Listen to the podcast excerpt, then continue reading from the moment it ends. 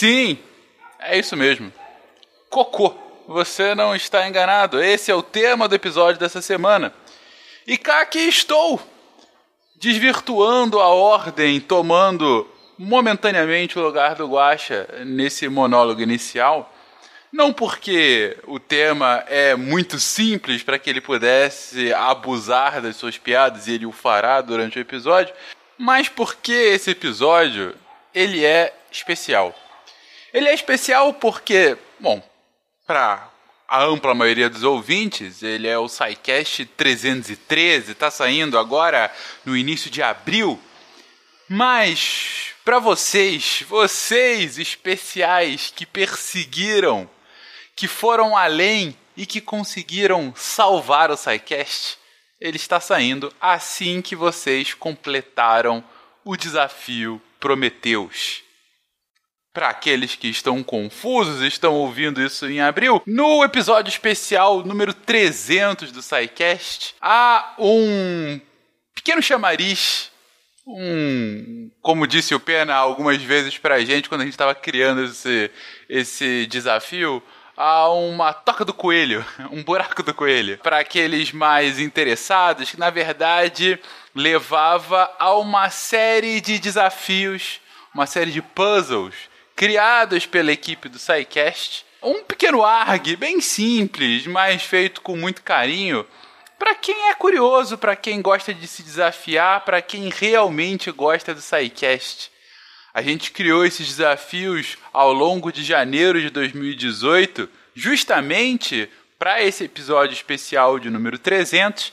E tá aqui agora abrindo o jogo para todo mundo, 3 meses depois, um tempo suficiente para muita gente já ter ouvido, já ter se interessado e até participado do desafio. E, claro, para enaltecer todos aqueles que não só perseguiram, mas principalmente finalizaram o Desafio Prometeus e conseguiram salvar o SciCast da sua destruição.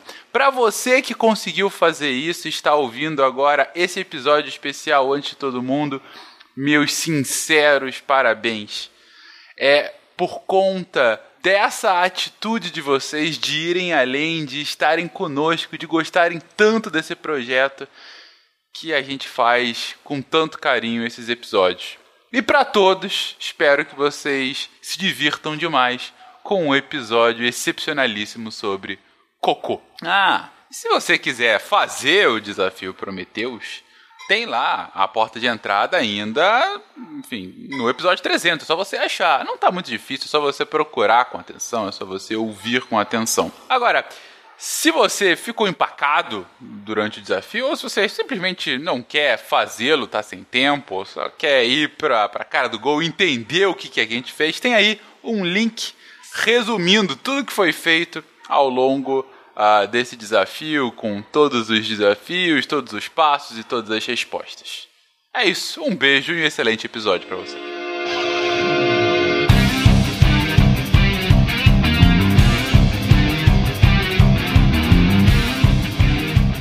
Olá pessoas, aqui é Fernando Malto Fencas, diretamente de São Paulo, e essa tem de ser uma das gravações com maior piadas escatológicas da história do SciCast. Aqui é André Bach, de Rondonópolis, Mato Grosso, e hoje finalmente estamos gravando o tão aguardado SciCast sobre Game of Thrones.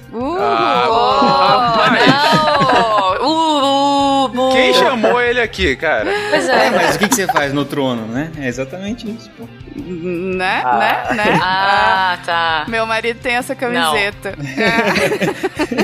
É muito bom. Aqui é Flávia, de Presidente Médici, Rondônia, e eu vou declarar uma poesia. A intimidade desta vida de aldeia é um espetáculo ao mesmo tempo repugnante e maravilhoso. Estrume da cabeça aos pés. Entre o porco e o dono não há destrinça, mas ao cabo está a animalidade toda, de tão natural, acaba por ser pura e limpa como a bosta de boi. Miguel Torga. Obrigado. De nada. Que belo sarau. Aqui é Gabriel, falando de Salvador, Bahia, terra da praia e do coco. Fiquei muito feliz que vocês me chamaram pra falar sobre isso. Não, pera, eu não vi o acento.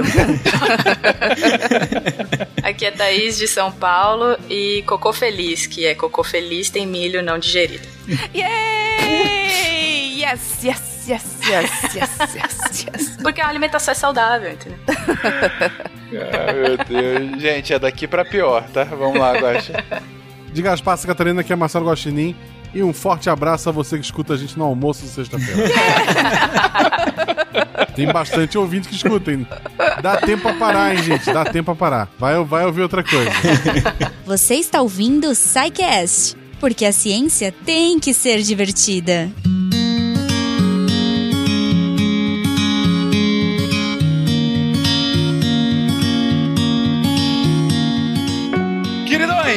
Vamos aqui com a pauta, gente. Essa é uma daquelas que a gente tem que falar um pouco dos bastidores.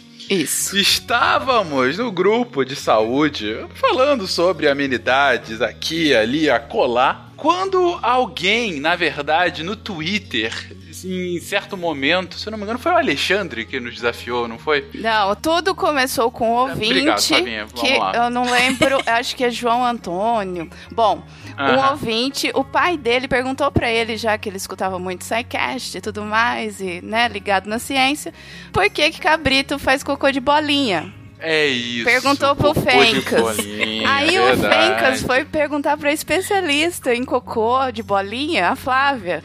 Flávia, claro. Porque, né, cabrito faz cocô em bolinha. Afinal, gente, né? É bom colocar. Sempre quando vocês me mandam uma pergunta no Twitter, em qualquer lugar, eu sempre passo. Se eu não consigo responder, que é a maioria das vezes, eu passo pra equipe, porque a gente tem uma equipe bastante variada, com uma ampla gama de conhecimentos. E a gente sabe que a Flavinha tem um conhecimento específico animal muito bom, então foi direto pra ela. Flavinha, cocô de cabrito. Eu não sou especialista em cocô de bicho igual uns colegas meus são, mas, né, eu achei bonitinha a resposta pra gente repassar pro nosso querido ouvinte, e a partir daí começou todo um processo de estruturação, porque fomos, como é que eu posso dizer, Fencas? Alexandre nos instigou. Duvido que vocês façam um cast sobre cocô. Aí falou, você vai ver só como que a gente vai fazer um cast do Cocô Feliz. Não. Eu acho que sei até onde é que o pai dessa criatura tirou a pergunta. Porque eu lembro que quando eu era pequeno, eu ouvi dos mais velhos o seguinte: quando tu dava tua opinião sobre alguma coisa, a pessoa mais velha te dizia por que que a vaca faz o cocô em montinho e o cabrito faz cocô em bolinha. Aí tu respondia, não sei. Aí ele olhava pra ti e falava, tu não entende nem de cocô, vai querer responder sobre isso. Nossa. E a partir de hoje, nunca mais você vai ter que aguentar esse desaforo. Nós explicaremos tudo isso. Fica aí ligado. Eu só queria dizer ao Alexandre e todos aqueles que nos desafiam que nós somos melhores. Vamos ao SciCast sobre cocô. Gente, definam-me. Fezes. Como que a gente entende isso que a gente chama por fezes, cocô, caquinha e outros tantos nomes e sinônimos que temos? Bom, as fezes, que a gente falou de um jeito mais científico, né? Só para trazer um pouquinho disso e usar o resto dos sinônimos até o fim do cast. É, no fim da digestão, o que sobra depois da absorção de todos os alimentos e o que passou por todo o tubo digestório, né? Dos animais. De vários animais, a gente chama de fezes, só que de alguns animais elas são ricas em mais algumas coisas, em menos outras substâncias, então a Flavinha vai saber melhor do que eu, pelo menos melhor do que eu falar. Tu é bióloga também, tu me ajuda, eu sei. Tem uma galera que você sabe, tem uma galera que a gente estuda mais na biologia, mas tipo, mamíferos, por exemplo, você sabe muito mais que a gente. É um babado grande esse do cocô. É, invertebrados têm fezes, todos os animais têm fezes, porque é simplesmente o que sobra da digestão e o que a gente não absorveu. Só que elas podem ser muito diferentes na composição, dependendo da complexidade do seu tubo digestório. É, e aí lembrando também que não apenas é o que sobra, mas muitas vezes também é aquilo que a gente acaba eliminando junto, por exemplo, um medicamento ou uma substância química aí que a gente pode usar como uma via de excreção. A gente está muito acostumado a pensar sempre na via de excreção da urina, né? Então faz um exame lá para ver se tem alguma droga na urina e tal. Mas a gente tem muitas outras vias de excreção. As fezes é talvez a segunda mais importante junto com a urina aí, e depois outras, né? Suor, até o leite materno acaba funcionando como uma via de excreção. Mas que não é tão nojento quanto cocô. Ah, com certeza não. Gente, é cocô feliz. Cocô é uma coisa boa que é produzida no nosso organismo para fazer todo o metabolismo lá, para eliminar os catabólitos, excessos e tudo mais. Não, não se prendam a essa... é nojento, é fedido. Não, ele faz parte da gente. Não, é fedido sim. É fedido sim, todo mundo. Ninguém solta pum e faz cocô cheiroso, então é normal, né? Só mais um pouquinho dos bastidores da nossa Flavinha, que eu queria colocar doenças do começo ao fim, né? Porque são várias as doenças do trato digestório. Flavinha me cortou e falou, não, falaremos de cocô feliz. Exato. Exatamente, cocô feliz. Mas, gente, falando sério, a gente tá aqui brincando, porque... Brincando não, foi assim mesmo o desenvolvimento de como chegamos a esse tema. Mas a gente topou porque, como disse a Flávia, é um tópico de extrema relevância quando a gente vai falar de praticamente, eu acho que virtualmente todos os animais, né? Uns de uma forma, outros de outra forma, um junto com xixi, outro separado. A gente vai ver isso ao longo do cast, mas o ponto aqui é mostrar que a excreção, as fezes, elas fazem parte da vida, e mais do que isso, sem elas a vida como a gente conhece simplesmente não seria possível. Então, por mais que possa ter uma... Quando você abriu o seu podcast nessa sexta-feira e viu que o tema era cocô, e muito provavelmente com um cocôzinho feliz na capa, Jânio, capricha nessa. Você pode ter torcido o nariz, mas o que a gente quer trazer aqui é da importância tão fundamental que tem... Bom, pra nossa vida. Na saúde, né? Pra saúde como um todo. E como isso tem muito a ver justamente de uma boa qualidade de vida. Enfim, e é isso que a gente vai descrever no cast de hoje. Então, pra descrever esse fim do caminho, que são as fezes, a gente tem que descrever todo como ela é formada. A gente tem que falar um pouco de digestão. Então, a Flavinha trouxe agora há pouco que, assim como a Thaís havia comentado, que os tipos de fezes diferentes dependem muito do animal, depende da complexidade do trato digestivo, e imagina, inclusive, também do próprio tipo de alimentação deles, né? Mas como funciona exatamente, gente? É uma coisa que a gente aprende no colégio, sei lá, quarta, quinta série, como funciona um sistema digestivo. Mas funciona mais ou menos da mesma forma para todos os animais. A gente tem que...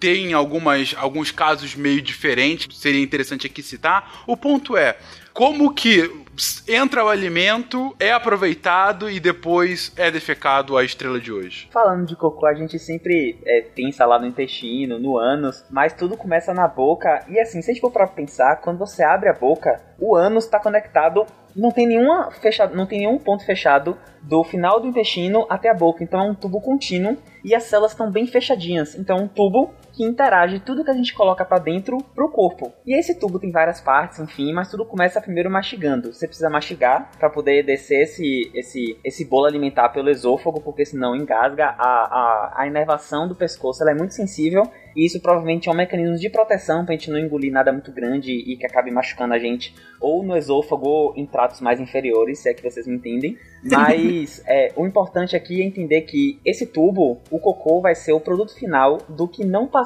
pelas células. Porque o único jeito que tem como alguma coisa sair do tubo digestório é pelas células. Então, se algo não passou, vai ser jogado fora. Então, basicamente, isso é o cocô. É o que o corpo não aproveitou e não entrou na corrente sanguínea. Pronto. Começando aí pelo que é assim, a boca. Então, a gente mastiga para ajudar a mastigação. E a nossa digestão já começa na boca. A gente tem já a produção de amilases que quebram carboidratos maiores na boca. Isso até pode fazer... Vocês podem até fazer um experimento. Pega um biscoito, e é biscoito o nome, desses mais simples assim.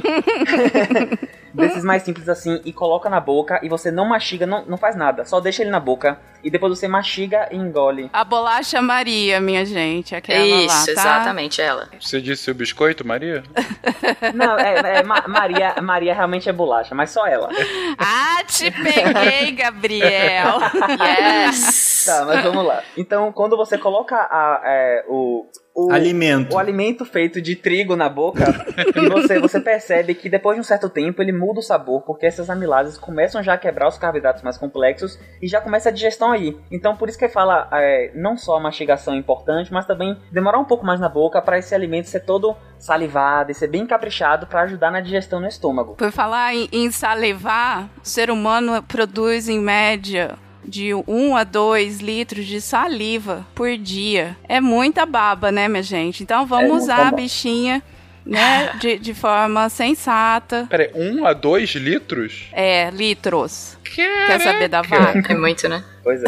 Eu realmente não imaginava que era tanto. Você já tenta dar uma dessas bolachas, Maria, desse tipo, pra bebê? Bebê não mastiga. E ele fica lá tentando chupar aquela bolacha e tal, e aquela bolacha vai se desfazendo depois de um tempo. Isso é parte do que a amilase que tá na saliva do bebê consegue fazer. E aquilo que falam de tipo, na hora de você comer tem que ficar tranquilo, ele realmente ajuda, porque quando você tá mais relaxado e mais tranquilo, você tem menos ativação do sistema simpático, e o sistema nervoso autônomo simpático, ele engrossa a saliva e torna ela menos fluida, e torna o processo de mastigação mais demorado, porque você precisa de mais saliva pra deixar aquele bolo alimentar todo lubrificado pra poder descer no esôfago. Então realmente, sem tentar comer mais, mais calmo, mais tranquilo, ajuda realmente no processo digestivo. E agora é o momento em que eu paro, porque assim que vocês começaram a falar do processo digestivo, eu tenho que citar a grande inspiração desse podcast, o mundo de Bikman, porque a explicação que ele dá de como funciona o processo digestivo é extremamente fácil para uma criança entender, e eu vou, enquanto vocês estiverem descrevendo, eu vou aqui de cabeça lembrando. Então eu lembro bem que quando o Bikman ele foi explicar o processo da digestão, ele colocou um sanduíche dentro de um liquidificador, que não é mais perigoso do que uma arma de fogo, e colocou um pouco de água junto do liquidificador pra ser a saliva, né? E aí ele bate e fala, essa aqui é a mastigação. E aí da mastigação ele tira um bolo, né? Um bolo de alimento com água, mas bem úmido, né? E coloca no esôfago, que era um cano, mais ou menos, em que ele vai mostrando como vai descendo posteriormente. Mas continue, por favor. É perfeita essa comparação, porque você tem a parte mecânica que ele usou representando o liquidificador, né? Um tipo de estresse mecânico, e depois uma parte que é uma parte mais química que está envolvido com a saliva, né? E aí a salivação que foi citada, ela é muito importante, e muitas situações, tanto condições patológicas quanto o uso de alguns medicamentos também diminuem a salivação. E aí isso também atrapalha bastante em todo o processo, né, digestivo. E lembrando na nossa querida Marlene, né? Exato. Os dentinhos têm que estar assim, bonitinho, funcionando muito bem, então façam suas revisões no dentista, mantém, porque a mastigação aí, a salivação junto com a mastigação para o ser humano é extremamente importante. Aí você fala, e a galinha, Flávia? A galinha, ela só engole, né? Ela tem lá o papo que faz essa parte química, e ela tem o proventrículo, que é um tipo do estômago, né? O papo que faz um outro tipo de digestão. E a moela, quem já comeu moela, já abriu uma galinha para limpar a moela, vê lá pedrinha, e moela é um músculo extremamente forte, e ele é frisado, assim, né? Parece que aquela saia plissada, a musculatura. E ali é que ela faz essa, vamos dizer assim, a mastigação ali, que comprime e vai quebrando, triturando, que a gente fala, o alimento para facilitar aí a digestão. E a sucuri, Flávia? A sucuri, ela vai espremendo, né? Até virar caldinho, e ela engole inteira e vai naquele momento. É muito músculo ali, Bach, bens a Deus, como tem músculo naquela criatura. É na base da força também. Legal. Muscular. Interessante. E a vaca? A vaca, Fencas. A vaca. Os ruminantes, de forma geral, eles têm o sistema aí digestivo, né, digestório, bem diferente mesmo do ser humano. Quando é bebezinho, que é filhote ainda e tá mamando, bom, primeiro que eles não mordem o capim para pegar, eles passam a língua e puxa, né? Aí eles dão uma mastigada no dente de trás, porque eles são banguela na parte superior do dente, da parte da frente, e aí engole, mais ou menos, mastigado esse capim. Aí vai passar pelo esôfago, tudo. Ah, mas eu tava falando do bebê. O bebê, o bezerrinho, ele vai engolir o leite e vai passar direto pro estômago químico do ruminante, né? Porque ele ainda não tá ruminando. Então, ele faz a digestão igual a gente. Passa pelo esôfago, cai no estômago químico e aí passa para o intestino e faz o processamento normal. Quando ele deixa de ser bebê e começa a comer capim, ele faz essa mastigação. Dessa mastigação, ele fecha essa goteira que a gente fala que vai para o estômago químico. E aí ele cai no rúmen, depois no retículo, depois no maso, depois que vai pro abomaso. Então ele tem 4 compartimentos para fazer toda essa digestão, porque ele tá comendo ali é celulose, né? Então ele vai quebrar aquela celulose. Aí tem a microbiologia do rumen, que a gente na faculdade tem um semestre só para estudar como é que é a microbiologia, como é que é a digestão de um ruminante, porque assim é muito rico, é muita informação, não dá para você juntar quando você está estudando a fisiologia digestória geral, tem que ser separado, porque são várias coisas. Então, resumindo, o capim ele vai sendo processado nessas 4 cavidades, de forma física e com a ação das bactérias. No primeiro que é o rumen, a vaca rumina. O que quer dizer isso? Chega lá embaixo, fica lá e depois ela regurgita, volta para a boca. Ele mais amaciado, com outras enzimas, outras substâncias. Ele volta para a boca para aí ela ruminar, porque ela come um pouco, engole e depois essa comida que ela engoliu volta para a boca, ela continua mastigando para triturar ainda mais aquele produto. E aí a partir dela ela engole e acaba de fazer todo esse processo de digestão do alimento antes de chegar ainda no intestino. E a vaca produz, acho que é uns 100 litros de saliva por dia. É uma coisa, eita, assim, absurda. É. Ela é o extremo dos exemplos que tem, assim, exatamente para facilitar toda essa quebra, toda essa digestão de alimentos. 100 litros de baba. É muita baba, né? Igual quando você é criança, assim, você passa gel, faz aquele tupete, sua mãe fala assim, nossa, moleque, parece que a vaca lambeu tua testa, né? Que aí o cabelo vai todo pra trás, assim, todo brilhante. É por causa disso, porque é muita baba numa lambida da vaca. E aí, vocês nunca escutaram isso, gente? Já. Eu falo até hoje, inclusive. É aquela lambidona de vaca pra deixar o cabelo bem... Impressionante. Você é um maluco. Você é um cocô. E eu vou matar você.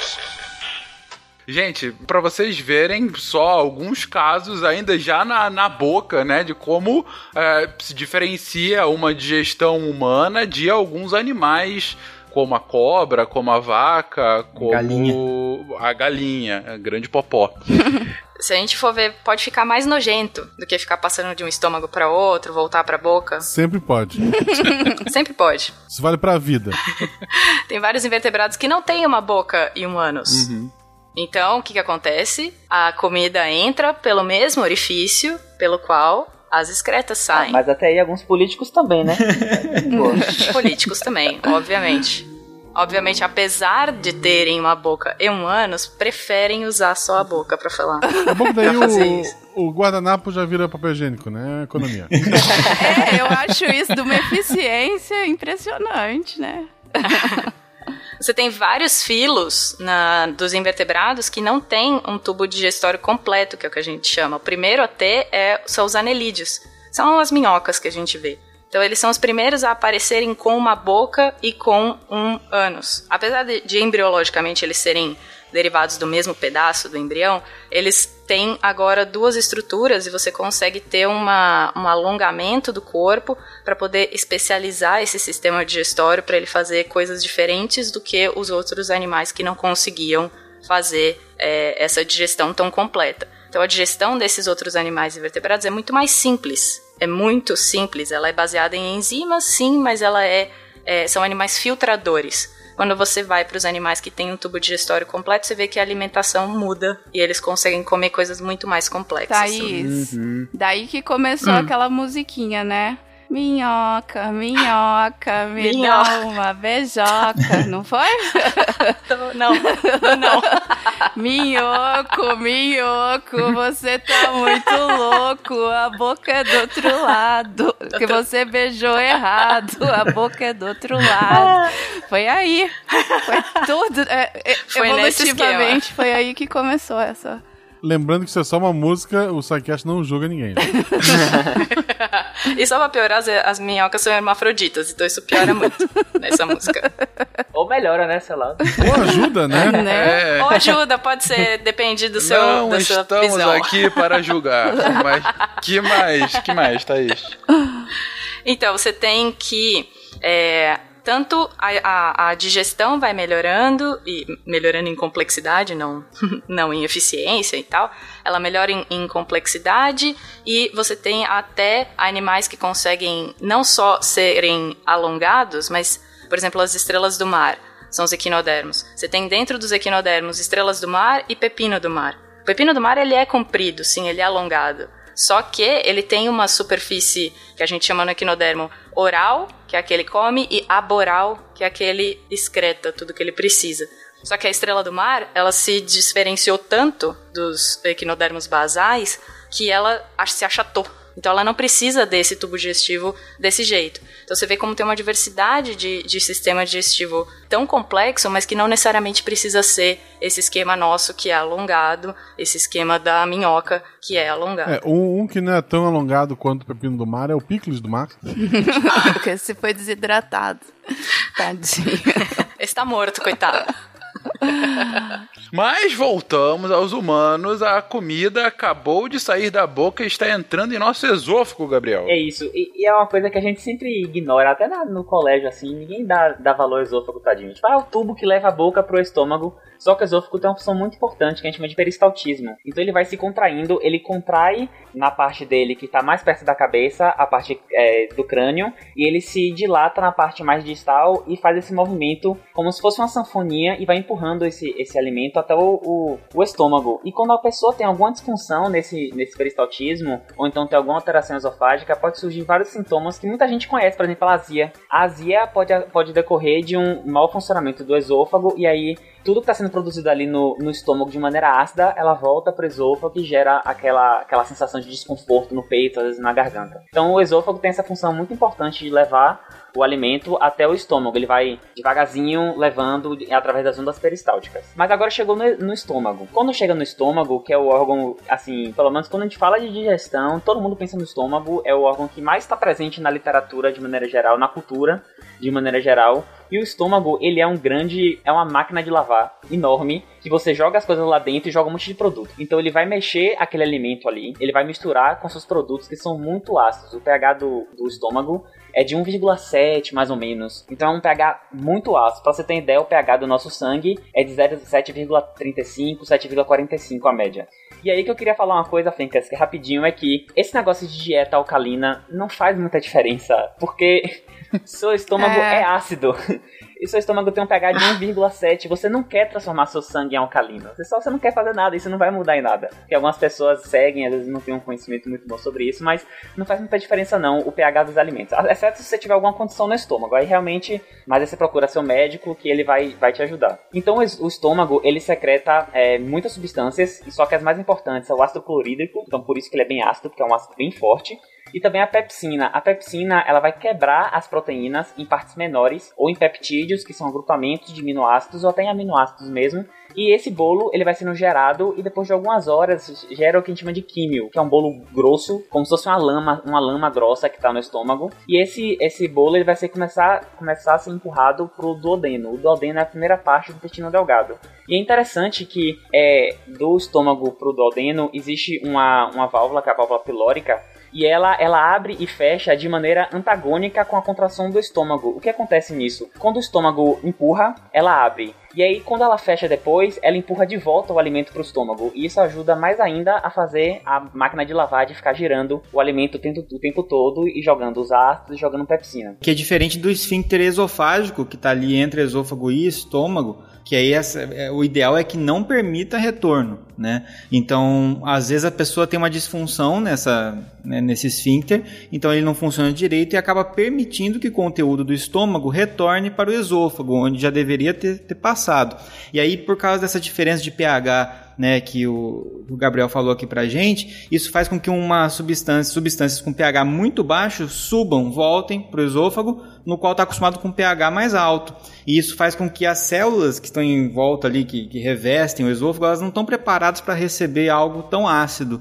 E isso acaba levando a complicações, por exemplo, do refluxo gastroesofágico, né? Então a pessoa que tem um refluxo que volta o conteúdo do estômago para o esôfago, acaba provocando lesões nessa região, porque o conteúdo ácido foi para um local que não deveria estar. Aquele negócio que você escuta falar queimação, é porque está queimando mesmo, a parte, o líquido, né, a parte ácida volta para um lugar onde não tem o tecido, o epitélio ali não é revestido de forma para proteger, e aí queima mesmo, né? Então essa sensação de queimação ela é real, é por causa da diferença de pH. É, o que é interessante, porque a base do tratamento, muitas vezes, às vezes você não tem como resolver esse problema de função, né? Algumas pessoas têm refluxo por outros problemas, como hérnia de hiato, etc. Mas quando o problema é mais funcional, né, muitas vezes se prescreve lá omeprazol, esses medicamentos que aumentam o pH do estômago, e isso acaba fazendo com que reduza um pouco essa lesão que é causada quando ao retorno, né? Fora as medidas não farmacológicas de evitar se alimentar perto do horário de dormir, a posição que a pessoa fica logo após comer e tudo mais, né? Mas esse peristaltismo que foi citado do esôfago era para acontecer idealmente que fosse num sentido só, né? Então a ideia do peristaltismo é justamente essa, levar, não importa a posição em que você esteja, você pode estar de ponta cabeça, o peristaltismo deve fazer o fluxo sentido boca há anos, né? E às vezes acontece esse refluxo, como a gente falou aqui, que é diferente daí das outras válvulas que o Gabriel está comentando agora. E outra coisa interessante, Bach, é que assim, o epitélio que reveste o estômago, o epitélio por si só, ele não é um epitélio muito grosso assim, ele é um epitélio colunar, que a gente chama colunar simples, que é muito parecido com o do intestino, só que ele é protegido por uma camada de mucosa, que ela reveste esse epitélio e previne que o estômago ele sofra com ácido. O que pode acontecer, por exemplo, no refluxo que a gente está falando, além da sensação de queimação, e aí tem às vezes predisposição genética, quando as células do esôfago, que são células de epitélio mais resistentes, porque pense que o esôfago ele recebe muito atrito mecânico, né? Você engole muitos, os bolos de alimentos são muito grandes, então ele tem que ter um epitélio muito resistente. Quando ele recebe esse refluxo, essas coisas que estão do estômago, as células elas sofrem uma coisa que a gente chama de metaplasia. Então ela altera a própria conformação dela. Então as células do esôfago, que são estratificadas, ou seja, são várias camadazinhas, se tornam células de estômago. Então o esôfago, a gente chama isso de esôfago de Barré, é quando as células do esôfago, elas começam a se transformar em células do estômago, porque aquele meio ali está muito mais parecido com o estômago do que com o esôfago. Qual o problema disso? É porque essas células do esôfago de Barré, elas não são protegidas pelo muco. Então elas são muito agredidas e podem evoluir para úlceras e coisas muito mais graves no futuro. Então realmente essa questão do refluxo não é todo mundo, é uma coisa mais rara e existe predisposição genética para o esôfago de Barré, mas essa alteração é bem interessante, como as células se adaptam ao meio. E essa questão do muco que você citou também é muito interessante, porque essa produção de muco depende de várias substâncias que a gente forma, né? E um dos medicamentos que inibe um pouco essa produção de muco através da inibição dessas substâncias são os analgésicos, né, os ANIs, os anti-inflamatórios, que a gente usa, né, de maneira até convencional aí, nimesulida, aspirina, etc. E eles são capazes de acabar fazendo com que libere menos muco, por exemplo, e aumente a liberação de ácido, e isso acaba levando aos sintomas aí de gastrite e úlcera, etc., que a gente acaba vendo. Puxo mais uma vez o nosso querido Bikman, que, para explicar todo esse movimento, ele colocou num saco plástico visível, em que ele primeiro foi empurrando o bolo que tinha saído do liquidificador para baixo com a mão, fazendo, né, o movimento peristáltico, né, no caso a própria mão dele, mas obviamente são os nossos músculos fazendo isso, e inclusive ele chega até o duodeno e a válvula, que agora me foge o nome. É a válvula pilórica. Válvula pilórica, excelente nome. É porque a parte final do estômago é o piloro, é só pra ter o nome desse lugar. Muito justo. Então ele, inclusive, tem uma válvula já, é um caninho já, e que ele abre e fecha justamente. E no meio do caminho ele vai colocando os sucos gástricos e depois o que vai vir no nosso intestino. E quando chega o intestino, então, Gabriel?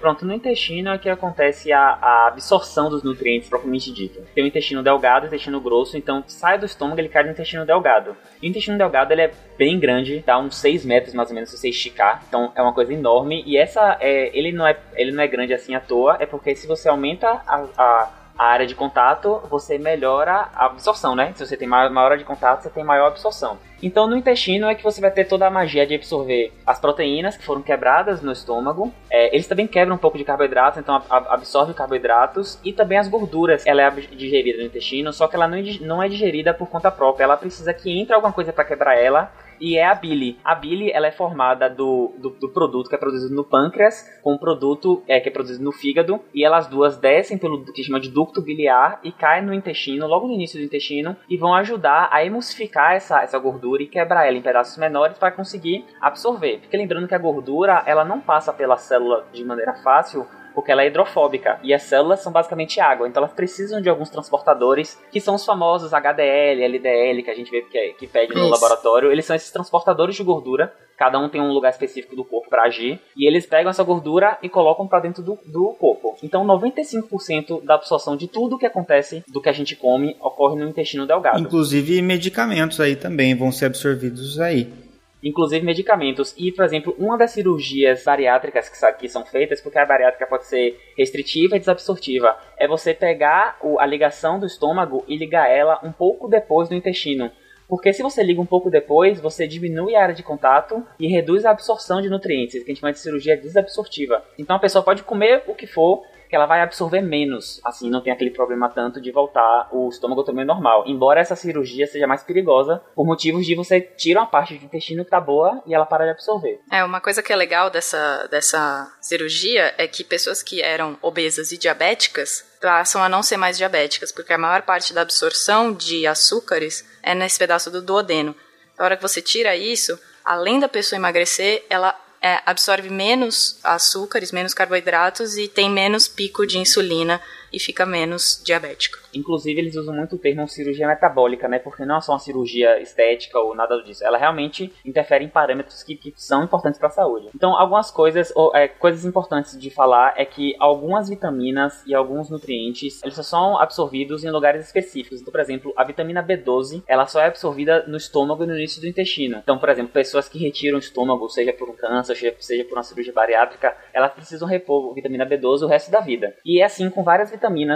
Por exemplo, o que acontece também com recém-nascidos, se vocês lembrarem lá do cast de fecundação até os 1000 dias, é que assim que o recém-nascido nasce, claro, ele é recém-nascido, você dá vitamina K para ele, porque a vitamina K ela é um importante cofator na coagulação e ele não tá ainda com o intestino totalmente pronto, ele não tem como absorver. Então você dá vitamina K para poder melhorar a coagulação desse bebê, porque ele não tá ainda com o intestino 100% funcionante. E a vitamina K ela é produzida por bactérias no cólon e também são absorvidas no intestino de maneira geral, mais no intestino grosso. Isso aí é muito importante, porque a gente começa a falar um pouco de algo, né, que acho que a gente vai voltar a falar várias vezes no cast, que é a questão da microbiota, né? E a microbiota não é flora intestinal, né? Flora tem no jardim botânico, né? No intestino a gente tem microbiota. Então, a microbiota, que ela é capaz, inclusive, entre outras funções, de produzir, né, ajudar na produção da vitamina K, e como, né, o Gabriel falou, a vitamina K, ela está envolvida como cofator na formação de fatores de coagulação.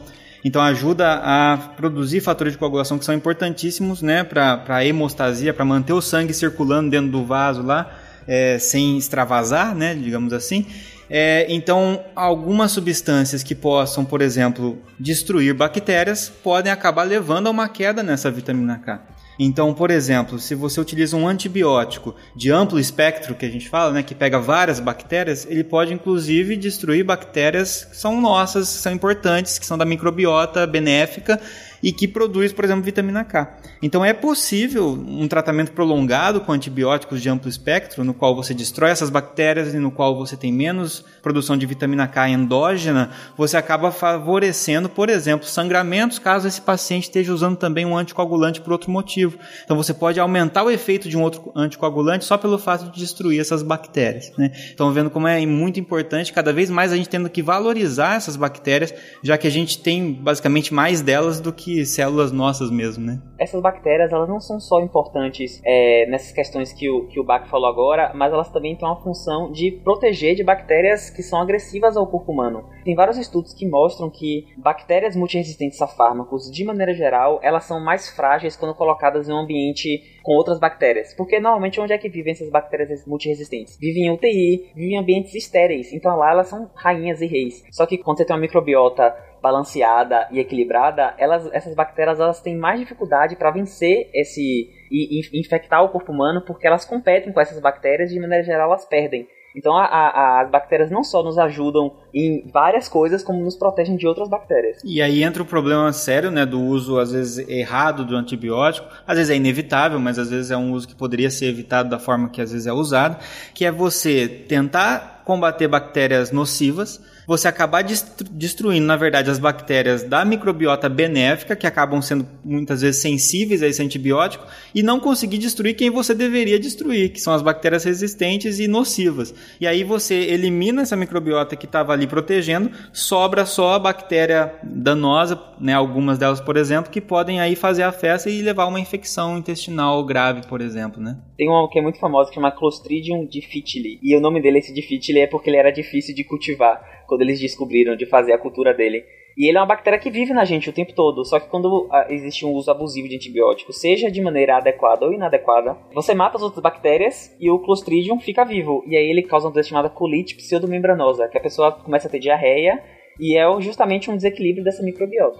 Então, gente, aí vamos voltar ao nosso cocô feliz. Se você teve que fazer um tratamento, né, com antibiótico, aí realmente vai te dar algum, o pessoal fala, desarranjo intestinal, alguma situação dessa, não por abuso de antibiótico, não numa situação mais grave como essa que Gabriel colocou, mas para que eles falam assim, repositores da flora, né, Bach? Da flora intestinal, da microbiota, tem produtos específicos, vem em cápsula, em pozinho, para você tomar.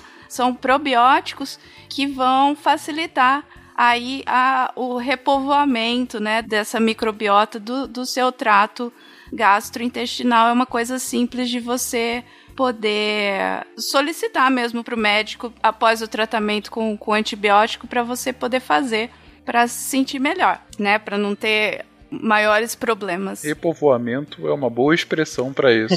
Porque microbiota feliz é igual cocô feliz. É importante, inclusive, frisar que, assim, por exemplo, nessa infecção, né, na colite pseudomembranosa, né, que foi citado, realmente tem vários estudos mostrando essa questão de você usar probióticos e tudo mais, mas até agora tem se estudado muito, porque está muito em alta, né, essa questão, e ainda é muito difícil determinar quais seriam os melhores micro-organismos para a gente usar, pesquisar, você vai encontrar lá, por exemplo, desde alguns fungos, né, por exemplo, Saccharomyces boulardii, que você tem no Repoflor, no Florativo e tal, que contribuem, mas você vai também encontrar, por exemplo, o Bifidobacterium, você vai encontrar o Lactobacillus acidophilus. Então, cada marca tem o seu, muitos patenteiam, né? Você pegar o Activia, por exemplo, que tem lá os bacilos dan regulares que eles citam, né? E que depois surgiu até uma época falando assim, cuidado com a Activia, eles colocam cocô no seu Activia e pra falar, e teve uma história dessa. A gente já chega nisso. Porque na verdade, né, isolar a bactéria e colocar a bactéria ali e tal, né? Enfim, você tem que tomar um pouco de cuidado também, porque tá muito em alta, né? E a gente ainda não tem, para muitas situações, muito claro de que ele vai trazer realmente um benefício vindo exógeno, né? Vindo de fora para dentro. Então, para algumas situações como essa citada, realmente já tem muito estudo mostrando benefícios. Para outras situações, a gente tem tendência de parecer benéfico, mas também tem alguns estudos mostrando que, às vezes, o uso dessas substâncias atrapalha o repovoamento natural que a gente teria e, muitas vezes, demora mais o processo do que deveria. Então, a gente tem ainda muita coisa inconclusiva, mas é uma área muito legal de cada vez mais a gente estudar, porque a gente está vendo que ela é fundamental. E aí vai chegar naquela parte, né, que vocês colocaram aqui na pauta, que é um transplante muito inusitado aí, né? Aguarde e confie.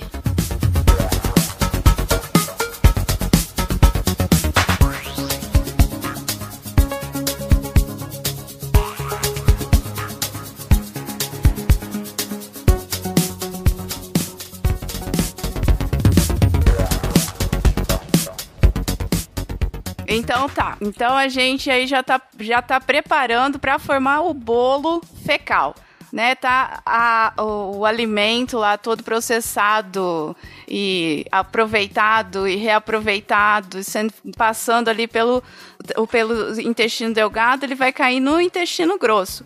E é ali, principalmente no intestino grosso, onde a gente vai ter as explicações do porquê que é o cabrito faz o cocô de bolinha. A vaca faz um cocô semi-bolinha, meio pastoso. E o ser humano faz esse cocô, como tem um nome específico pro formato do cocô do ser humano. É sigmoide, eu acho, que é igual de cachorro e de porco, né? É o emoji do cocô. Oi? Só que com olhinho e sorriso. Exato. Feliz. Eu ia falar cremoso, mas eu acho que não ia pegar bem, então... O cocô da vaca é pastoso porque ela come pasto? Não. Exato.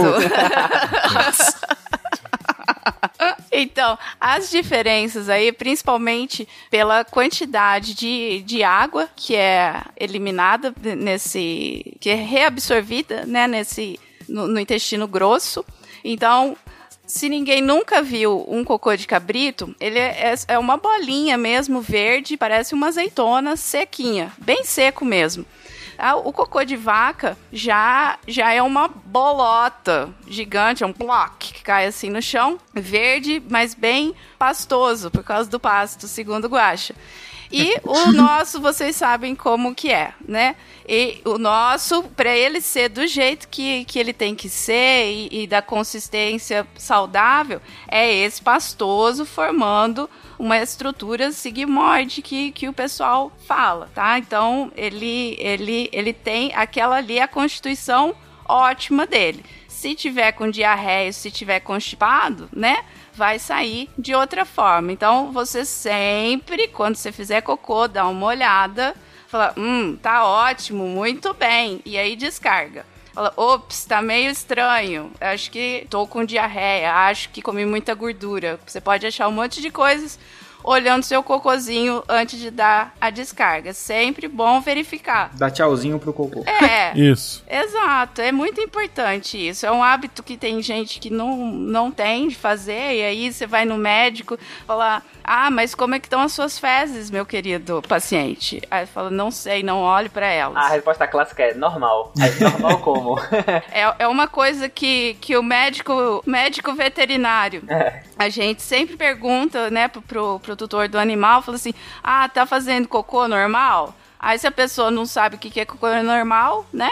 Então, você tem que acompanhar do animalzinho de estimação que você tem em casa também, as fezes, se está com a consistência normal. Aí, se você tem uma galinha, a consistência de um jeito. Se você tem um bode, a consistência de outro. Se você tem um cachorro, é de outro jeito. Então, a gente tem que sempre estar atento.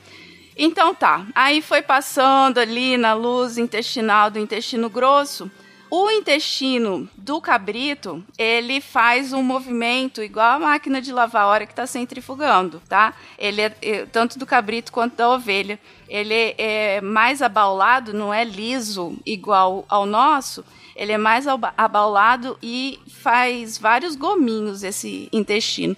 Então, esse cocô vai meio que girando ali dentro em movimento centrífugo. E aí, como você sabe, na sua máquina de lavar, a roupa fica ali rodando e a água vai saindo, certo? Para as laterais. A mesma coisa acontece com o cocô do cabrito, que fica nessa por 17 metros, até sair o cocôzinho redondo.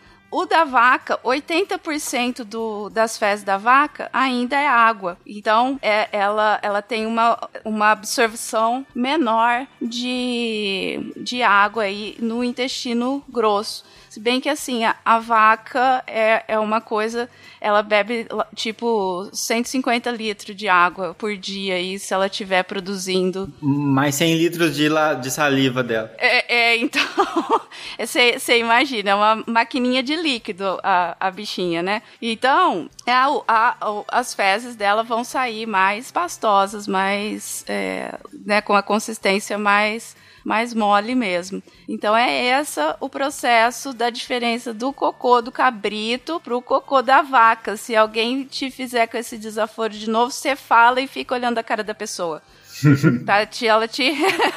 Ela te respondeu o que você tinha perguntado antes. Eu entendo, sim, disso posso opinar sobre outros assuntos, né? Eu sempre achei que era tipo massinha, porque a Malu tem umas massinhas que daí ela tem uns brinquedos de plástico, tipo, aí tu põe um negocinho, aperta, sai uma estrelinha, no outro sai uma bolinha. Achei que era tipo isso.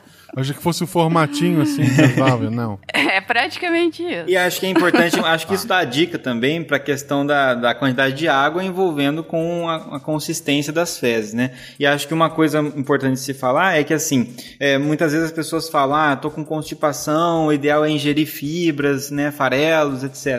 É importante, realmente, né? Mas o que dá volume é a água em combinação com as fibras, né? Então as fibras elas incham graças à água e se torna mais fácil de ser excretado. Se você só fica consumindo farelos, mas você não tem o hábito de consumir água, de se hidratar, na verdade você está fazendo o processo pela metade. Vai se empanturrar, né?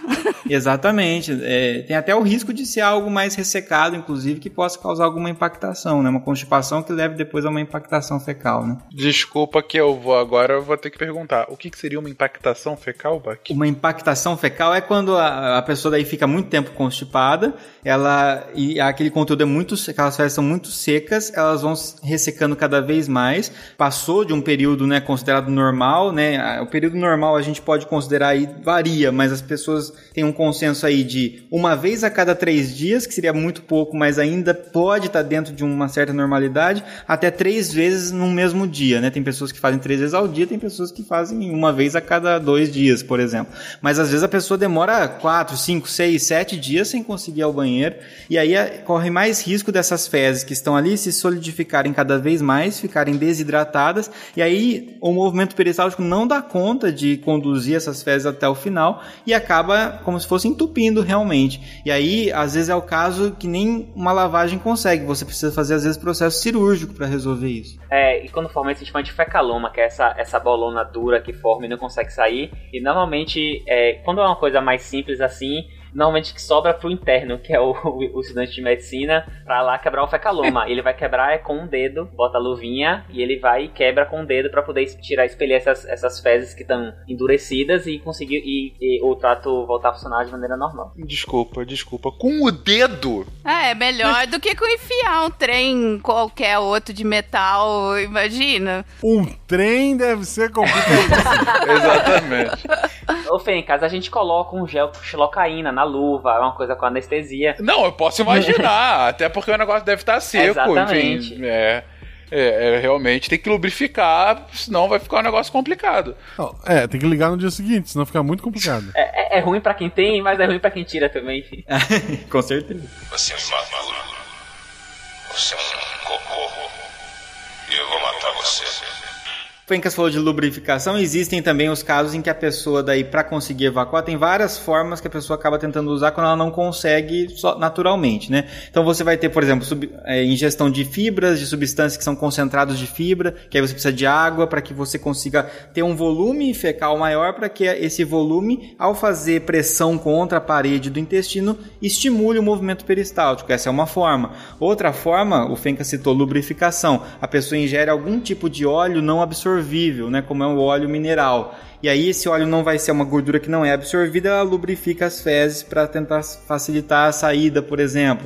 E existem substâncias como, por exemplo, o lactopurga, que vai estimular todo o sistema entérico ali para que funcione mais, né? Então a gente tem aí várias formas. E aí essa que você falou de lubrificação é interessante porque existiu uma época, uma tentativa de se fazer um óleo para usar em fritura que não fosse absorvido, para que a pessoa pudesse fazer uma batata frita, fritando com óleo, só que esse óleo não é absorvido e a batata, só o carboidrato que seria absorvido. Seria perfeito, né? Ninguém... Finalmente a ciência trabalhando pro bem-estar. Exato, Guaxa, exatamente. Só que qual foi a consequência? Esse óleo não é absorvido, fica no intestino, lubrifica demais essas fezes e começou a ter escape, né? Fezes escorregando tipo um toboágua, assim, saindo.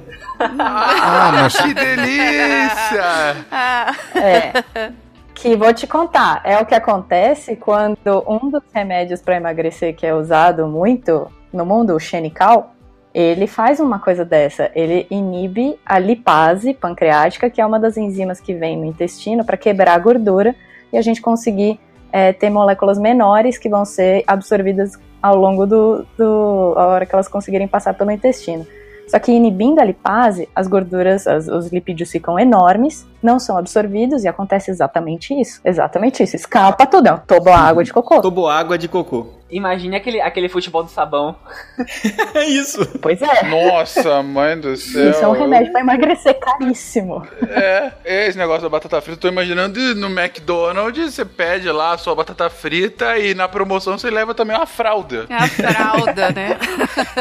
É lógico que não deu certo, né? A tentativa, esse óleo não, né? Pô, se imaginar. Mas em algumas situações, como a Thaís falou, e até quem consome, às vezes, é idoso, tem muito esse hábito de querer resolver sozinho a construção e ingerir, por exemplo, óleo mineral, que é uma coisa muito antiga, e isso faz com que acabe tendo, por exemplo, escape, por exemplo, de óleo pelo esfíncter anal e outras questões mais complexas. Por exemplo, você acumular gordura no intestino faz com que vitaminas que são lipossolúveis acabem ficando presas no lipídio da gordura que está ali concentrada e acaba sendo eliminada ao invés de ser absorvida. Então você começa a provocar quadros, por exemplo, de hipovitaminoses, né? Cada escolha é uma perda. É isso. A conclusão da sessão é essa. Nesse caso, a perda é literal, né? Exatamente. Você é um maluco. Você é um cocô. E eu vou matar você. Flavinha! Oi. Me explique, por favor, qual é que é de uma galinha. Você falou como o alimento entra, mas não como sai. Qual é a da cloaca? É cocô e xixi junto, é isso? Isso, tanto o sistema digestório quanto o renal e o reprodutivo, eles vão desembocar... O reprodutivo também? É cocô, xixi e a sua comida junto. De uma forma muito eficiente por milhares e milhares de anos. Existe até hoje. Há muitos anos. Milhares de animais fazem isso e tá tudo bem. É aquela impressora que faz xerox, digitaliza e copia. É multifuncional o nome. E passa fax. Então, porque aí tem a ureia, né, do sistema urinário. Aí vai ter as fezes, aí eu não sei se você já viu um cocô de galinha, tem uma parte escura, né? Isso. E tem uma parte branquinha em cima. A parte branquinha é a urina, que ela é semissólida. E a parte marronzinha são as fezes. E aí é tudo muito bem feito, entendeu? Sai essa excreção e quando ela vai botar o ovo tem que sair com a casquinha limpa. ela não vira uma bagunça. Você pegar um ovo de uma galinha saudável, que não tá com diarreia, que não tem problema nenhum, esse ovo dela sai limpinho a casca. Então não tem uma contaminação cruzada ali nesse espaço da cloaca. É bem interessante. Agora, se a galinha tiver com algum problema, tanto no sistema digestivo quanto no urinário, aí pode dar problema no ovo, alguma contaminação do ovo. E os répteis são assim também, né, Thaís? Os répteis têm uma parte muito...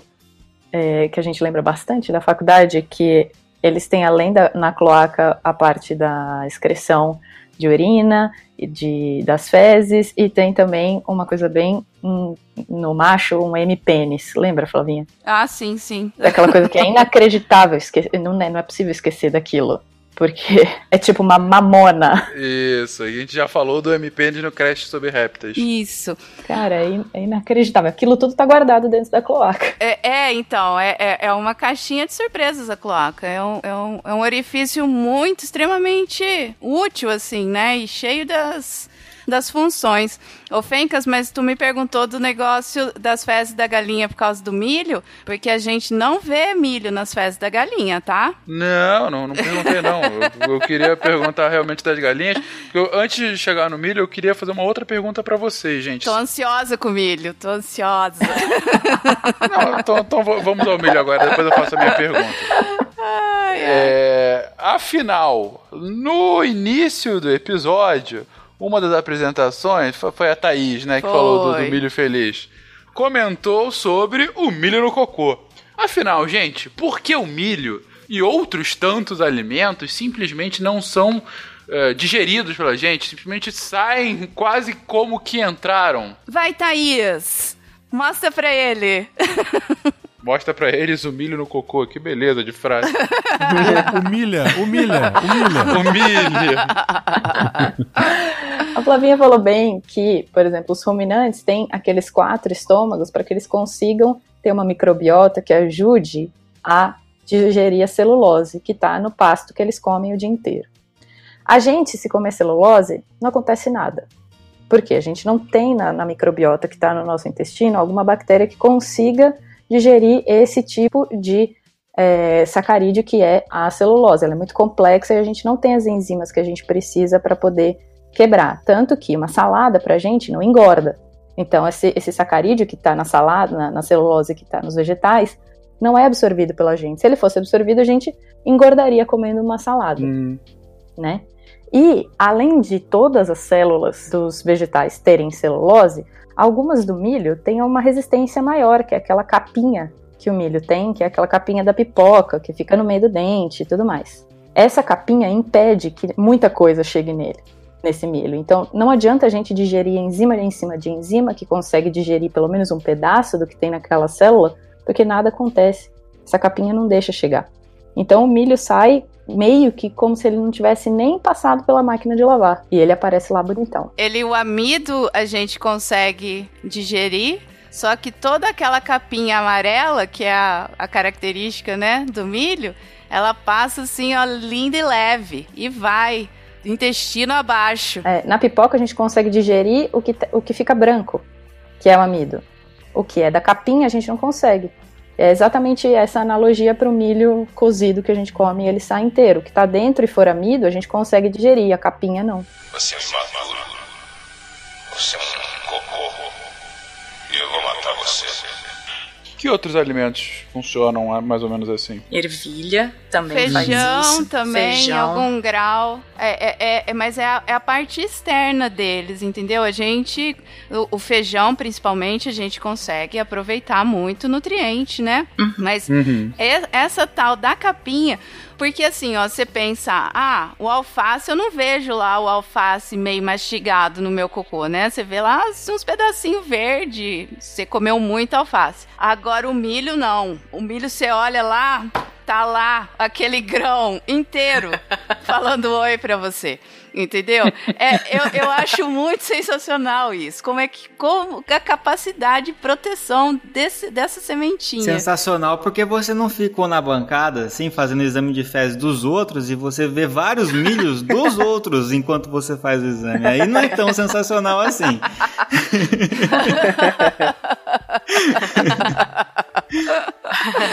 Bach, você precisa conhecer a minha história, Bach. Já passou muito por isso, Bach? Passei, eu fiz um estágio na época de graduação, obviamente, você vai lá, eu fiz farmácia, e a farmácia tem um ramo da farmácia que é a análises clínicas, onde você faz hemograma, faz exames bioquímicos, etc, e o famoso exame, né, parasitológico de fezes, né, para detectar os parasitas. Então ali você tem todo o processo, é o bioquímico que faz ali, desde pegar o potinho, aquele potinho que você coleta e leva lá e entrega, o bioquímico ali vai pegar aquele potinho, vai abrir o potinho com cuidado, porque ali pode concentrar alguns gases e pode levar até pequeninas explosões do metano.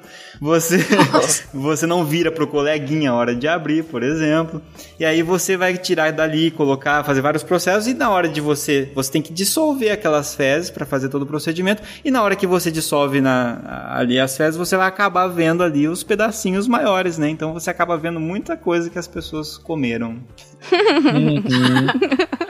Só pra fazer uma menção a Cris, porque Cris pediu muito pra estar nesse cast, e ela falou exatamente por causa dos exames, porque ela falou assim, eu ouço que o biomédico bate cocô o tempo todo e eu não vou estar no cast de cocô. Beijo, Cris, te amo. E na verdade o que acontece é, em estágios é muito engraçado, porque você vai lá, né, como estagiário, num laboratório de bioquímica, e aí a primeira coisa que acontece é, eu quero fazer hemograma. Não, faz lá o parasitológico, fica ali na geladeira, é o último que a galera quer fazer, né? Então sobra também pro estagiário. Então você aprende a fazer na faculdade, você vira estagiário, você é a primeira coisa que você vai ficar fazendo também.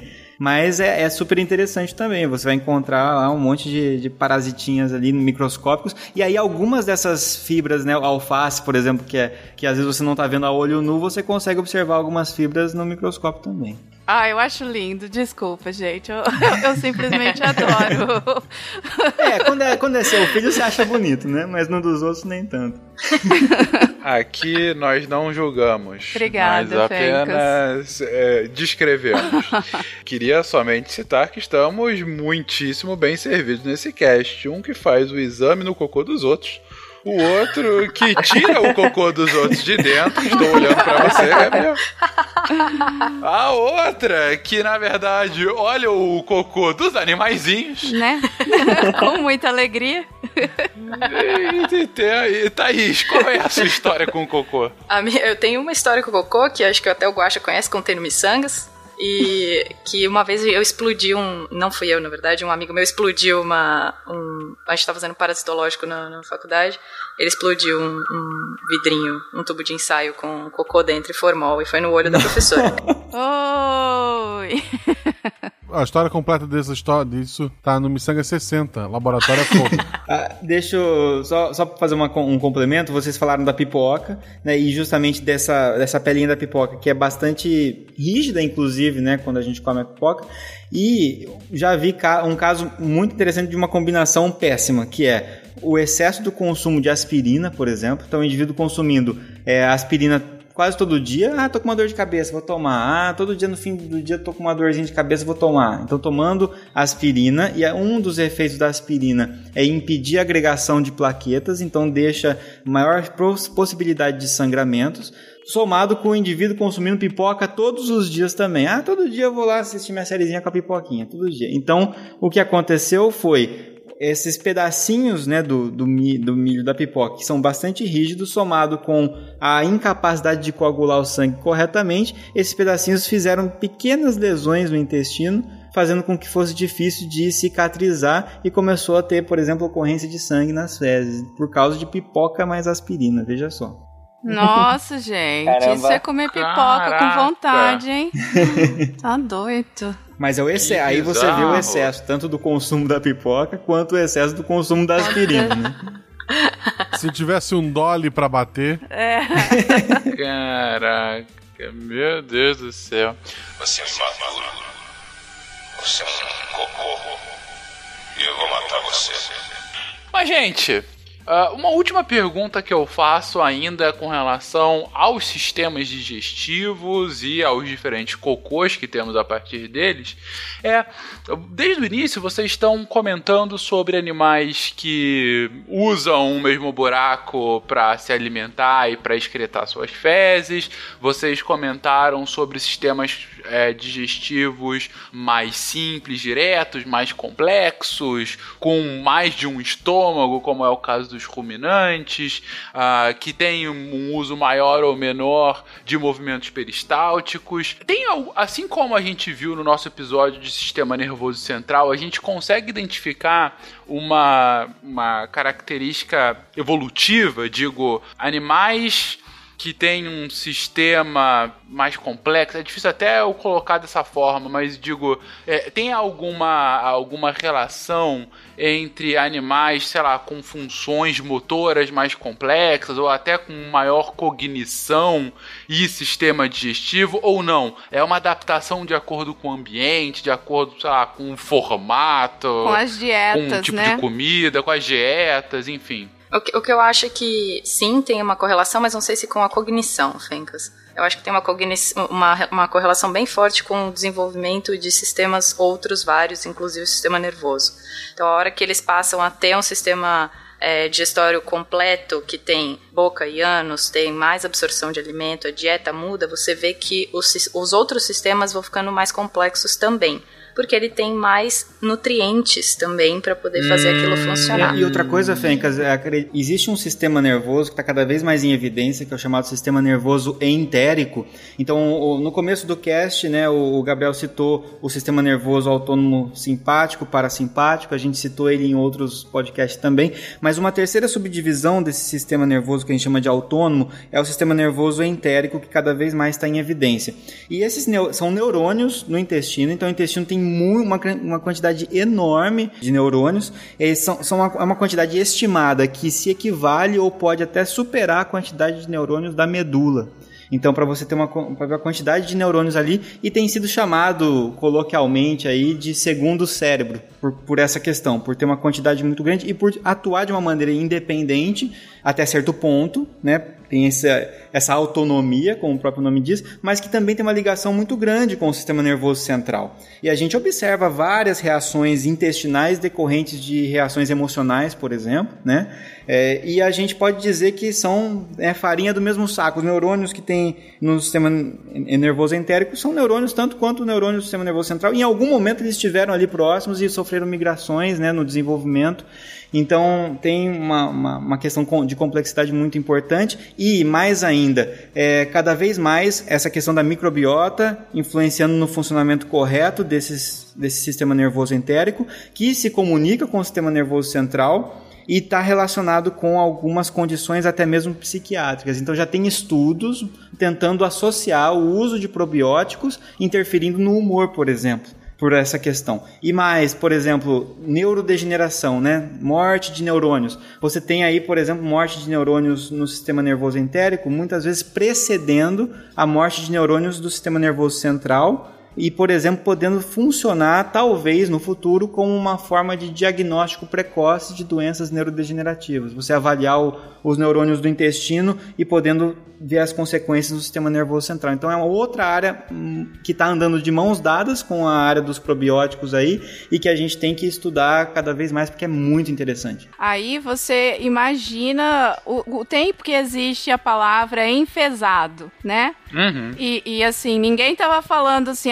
fulano tá enfesado. Não é porque ele tava achando que o intestino do cara tava cheio de fezes, é porque o cara tava bravo, né? Então, assim, você juntando essa ideia toda do que o Bach acabou de explicar, todo essa novo ramo de estudo e tudo mais, com uma palavra tão antiga quanto essa, né? Que as pessoas associavam uma coisa com a outra, e ver isso evoluindo é bacana demais, né? Para você acompanhar a evolução da ciência mesmo, né? Você passa desse empirismo do enfesado, fulano é muito enfesado. para você saber que você tem todo esse sistema nervoso no intestino ali diretamente relacionado, realmente. Muito bacana, realmente interessante essa sua analogia, Flavinha, de fato. Bom, primeiro que eu fiquei impressionado dessa ligação tão grande do nosso sistema nervoso com o intestino, como o Bach colocou. Mas mais legal ainda é essa ligação com o enfesado, que de fato... Né? É, não, muito, muito legal. Primeiro que nem todo mundo sabe que enfesado vem disso, né? Ainda que seja, pareça óbvio, sim, gente, enfesado é cheio de fezes. É, você está tão constipado que você está chato, indignado. Bravo. Você está bravo, você está muito desconfortável, você está enfesado. É. Eu acho demais essas coisas. Muito bom, muito bom. E obrigado pela resposta, gente.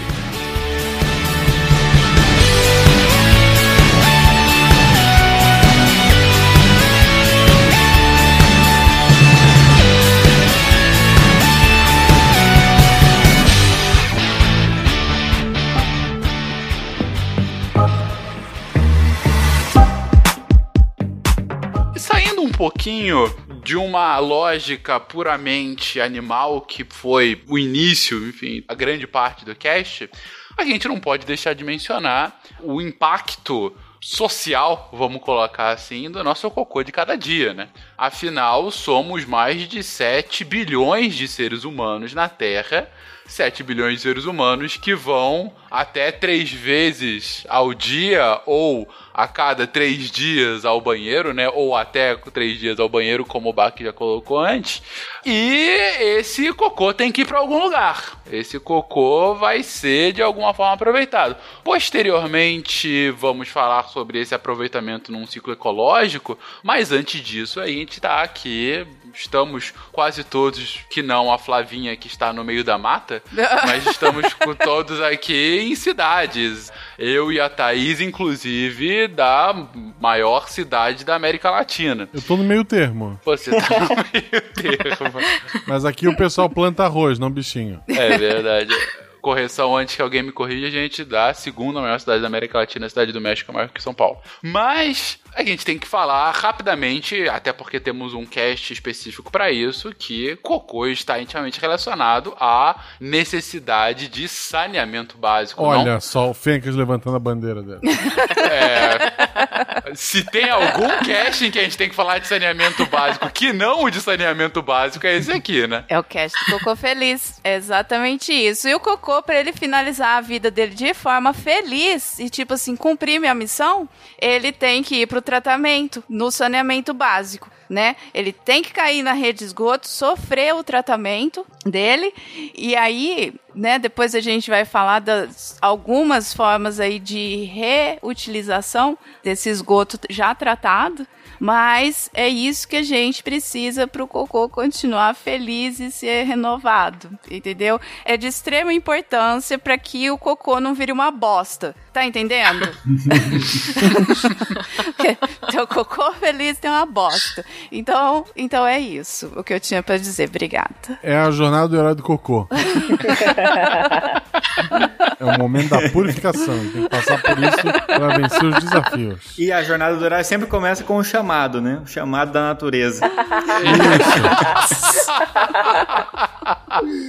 Parabéns, vai. Parabéns. Mas, gente, a gente não vai ficar preso muito nesse assunto. Como eu disse, a gente tem um SciCast específico em que a gente fala sobre o saneamento básico, SciCast 212. Se você quiser ouvir mais sobre isso assim que acabar esse episódio, vá para ele, em que a gente fala sobre questões sociais, questões ecológicas, questões técnicas relacionadas ao saneamento. O único ponto a se exaltar aqui, mais uma vez, somos mais de 7 bilhões de pessoas, em que hoje já a maioria dessas pessoas se concentra em agrupamentos urbanos, ou seja, é muita pessoa para um espaço cada vez mais adensado, e quando você adensa as pessoas em prédios, em grandes condomínios, que seja, você precisa cada vez mais escoar esses rejeitos que saem do nosso corpo, né? Você precisa não só escoar, como levar para algum lugar em que ele possa espera-se que seja tratado. E então a necessidade cada vez maior de uma rede complexa de saneamento básico, de coleta e, espera-se, tratamento desse esgoto, se faz mais necessário. E com o aumento dessa população, você tem uma pressão para que esses serviços sejam melhor resolvidos, melhor entregues para essa população. E, por outro lado, a ausência desses serviços vai gerar uma série de problemas, de doenças principalmente, relacionadas à falta de higiene, à falta de saneamento, doenças dessas também que a gente explora muito mais a fundo no cast específico de saneamento. E você pontuou a quantidade de seres humanos, né? Produzindo cocô, lembrando que todos os bichinhos aí, eles produzem cocô, né? Os cachorros produzem cocô, as vacas, o porco, então, é uma quantidade semelhante à nossa, dependendo do regime que ele tiver, porém 4 vezes com bactérias que podem causar doença, 4 vezes maior. Mais poluentes, entendeu? E assim, uma vaca, ela faz uma Flávia de cocô por dia. É 50 quilos de cocô. Uma vaca, a Flávia, entendeu? É pequenininha, nem é tanto assim. Quem viu a Flávia é a miudinha. Então, assim, é muito cocô que a gente tem que processar. Mas são 50 quilos por dia? É, Fencas. Aham. Caraca! É muito cocô, entendeu? Então, assim, você tem a vaquinha lá no pasto, é uma coisa, né? Ela faz cocô lá no meio do pasto, aquele cocô é absorvido no solo, papa. Agora concentra esses bichos naquele confinamento, eles continuam fazendo o mesmo tanto de cocô. Se der comida e água pra eles. Pai, carrinho de mão. Pai, carrinho de mão. Pois então, e leva pra onde, né? Não, esse é o ponto. Não, claro, você tem confinamentos bem feitos, né? Isso, exato. Em que isso é possível, mas sem dúvida é uma grande preocupação. Mas, como a gente colocou, é uma preocupação quando nada é feito, mas na verdade, ao longo da história, da evolução da vida na Terra, o ciclo natural encontrou um equilíbrio, e esse equilíbrio vem justamente a partir de dar a essas fezes dos animais uma função ecológica, para que ela entre no meio ambiente e tenha em si significado, que gere alguma coisa, que não fique só depositada, né? Porque se não tivesse equilíbrio e os cocôs ficassem depositados por aí, a gente teria pilhas e pilhas de cocô por aí, sem qualquer tipo de uso. Mas não! Isso é, de alguma forma, reintroduzido ao ciclo natural. Gente, e como que isso é feito? É basicamente com o que a gente chama de adubar a terra, né? Por que o cocô pode ser usado de adubo? Porque a hora que a gente come as coisas, não é tudo que a gente digere, aquilo lá tem energia, aquilo lá tem nutrientes, só que a gente não absorveu por um motivo X, que naquele momento que aquele alimento passou, nosso sistema não achou necessário absorver aquilo. Só que aquilo foi pro bolo fecal e saiu como fezes e pode ser usado por vários outros organismos como fonte de energia. Por mais que a gente ache fedido e nojento, são vários os animais que fazem o que a gente chama de coprofagia. Animais que não sentem cheiro, por exemplo, eles não vão se importar, ué. Pois é. E também tem toda a parte dos decompositores. Então, adubar uma plantação é muito importante também para vários organismos e também para as plantas. Então, você tem todo um ecossistema que pode surgir a partir do uso de fezes como material para adubar o solo. Gente, falar em solo, por favor, vocês leiam o texto de Bruna Carla, do dia 15 de janeiro, sobre solo. Aí vocês vão entender ainda melhor como tudo isso funciona. No portal tá lá, dia 15 de janeiro, solos. Que portal, Flávia? Onde que tá esse texto? Portal Deviante! Sim, muito obrigado. Ficou bem natural, hein? Ficou. Espontâneo, né? É bom assim. Sim, propaganda bem feita. Propaganda bem feita é assim. Você é maluco. Você é um cocô e eu vou matar você. Então, porque assim, as fezes dos animais é matéria orgânica e água. E aquilo ali, ela dá pra ser reutilizada de várias formas.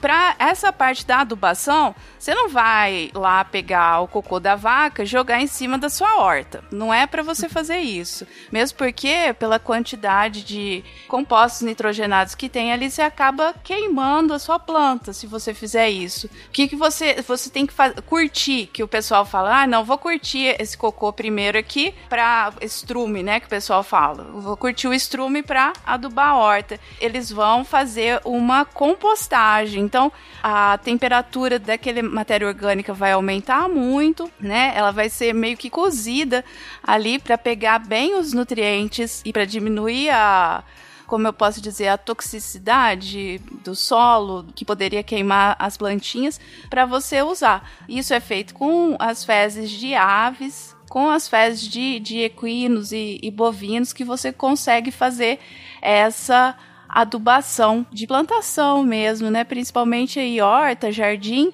e não fica fedendo, porque como você fez a compostagem, né? Então aquele mau odor, ele já não tá mais presente, desde que você faça de forma correta, né? Se fizer mais ou menos, aí fede mais do que se tivesse deixado quietinho ali no... É, sabe aquela história? Quanto mais mexe mais fede. É.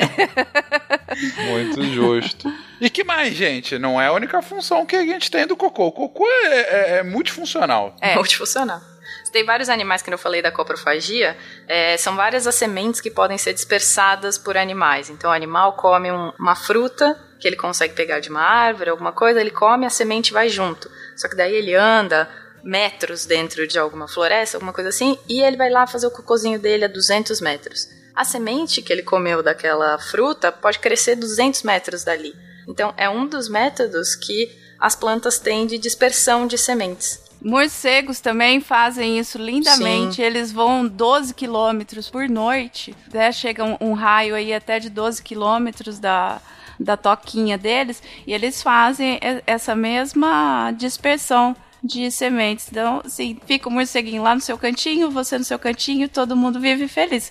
Porque é extremamente importante. Você pega um quintal, alguma coisa que tem uma árvore frutífera, que tem vários pássaros, ou mesmo morcegos por perto, você pode observar na redondeza que vai ter mudinha de pitanga, mudinha dessas frutas que tem a semente pequena, dispersa por toda a região, porque os passarinhos vão cagando e andando, voando e cagando e dispersando as sementinhas. É, tem que lembrar que a semente tem que ser resistente, né? Porque a gente falou tudo isso que acontece no trato digestório todo, aquilo tudo é para degradar os alimentos que a gente come. Então, para uma semente ter esse tipo de método de dispersão, ela tem que ser resistente à degradação que acontece no trato digestório. Então são apenas algumas que conseguem passar por isso e serem dispersas desse jeito. Tipo milho. Tipo milho. Milho que a gente já viu que é resistente a tudo. Ah, Fencas, eu lembrei aqui da parte de compostagem, né? Quando eu era criança, meu pai, ele comprou um livro do Enfio, era Enfio na China. E aí, para ele incentivar a gente a fazer a leitura do livro e tudo mais, ele contava pedacinhos. Eu devia ter o quê? Uns 8, 10 anos. O livro era mais complexo para eu ler nessa idade, mas mesmo assim eu peguei para ler, porque meu pai contou o pedaço da história que lá na China comunista, na década de 70, o pessoal fazia cocô nas caixinhas. Tipo assim, o ser humano vai, faz cocô na caixinha, joga na composteira, e aí aquilo lá é reutilizado para adubação de cultura, né? E para mim aquilo, eu falei, nossa, que mundo é esse, minha gente? Que reutilização perfeita, né? Porque assim, pô, tu comeu, aí você fez cocô, aí você reutilizou o cocô para plantar mais comida. Eu achei aquilo, assim, é muito interessante. Quem quiser ler, tem esse livro ainda para vender, Enfio na China, é ótimo, é bem divertido de ler. Eu queria uma salva de palmas pro pai da Flávia, que aos 8 anos estava ensinando para ela sobre socialismo e comunismo. Yes! Gente, pra quem não conhece, o Enfio, ele é um cartunista, né? Muito famoso, que alçou sua fama, principalmente ao longo do período da ditadura brasileira. E, inclusive, acabou inspirando o hino, né? Dos exilados que voltavam depois da ditadura, que é o Bêbado e Equilibrista. Que fala justamente do irmão do Enfio. Betinho. Que, por acaso, era também o famoso Betinho. Do Fome Zero. Do Fome Zero, exatamente. Que havia sido exilado durante a ditadura e depois de ter sido muito tempo perseguido pela mesma e, enfim, depois teve essa música em sua homenagem. Ai, eu vou chorar na pauta do Cocô Feliz, Fencas. Calma. Não, é muito significativo porque é um hino, né? Foi um hino, uma das canções mais simbólicas do final do período da ditadura, né? Leiam Enfio na China e Diário de um Cucaracha, do Enfio. São ótimos. Algo mais, gente, desse ciclo natural em que o cocô é tão importante? Ah, tem uma parte muito legal que eu li. Tem uma holandesa, porque como eu tinha falado anteriormente, o cocô da vaca tem 80% de água, né?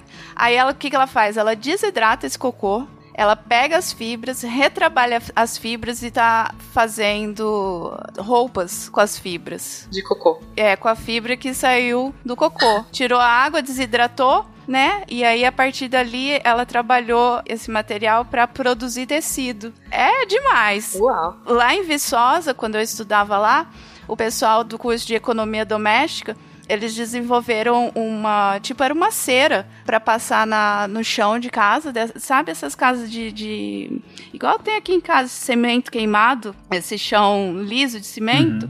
Então, eles desenvolveram com as fezes de vaca uma cera que você faz uma mistura com água, é coisa simples, caseira mesmo, que aí fica enceradinho o chão, fica bem bacana, não fica cheiro. É muita utilidade pra cocô, minha gente. É muita coisa. Multiuso, total. Impressionante. Né? Mas devo falar que, por mais que eu seja um cara que trabalhe com sustentabilidade, eu ainda não tenho a paz no espírito de achar normal roupa de cocô. Desculpa, Flávia. O estilista achou que ficou uma merda esse look, é verdade. Exatamente. Eu devo colocar que acho admirável e, sem dúvida, isso deve ser cada vez mais feito, mas imagino que gerações futuras vão encarar isso com maior normalidade do que eu. Que pelo menos não te avisem, então, né, Feng? Pois é. Depois eu passo pra você qual que é a marca, eu só 50% elastano, 50% cocô. Cocô. Enfim. Gente, tem algum outro aproveitamento que pode ser feito com o cocô nesse ciclo natural? Ou a gente pode aproveitá-lo de outra forma? A gente já tem feito isso? Então, tem os biodigestores, né, de fezes, que faz aí o aproveitamento para transformação de energia, como vocês podem ter visto no Mad Max 3, que eu não vi, porque eu já vi o 1, já foi suficiente. Não. Aí o Mad Max 3, eles utilizam das fezes de suínos, que não são, assim, extremamente energéticas. Elas têm um grau mais ou menos ali de energia.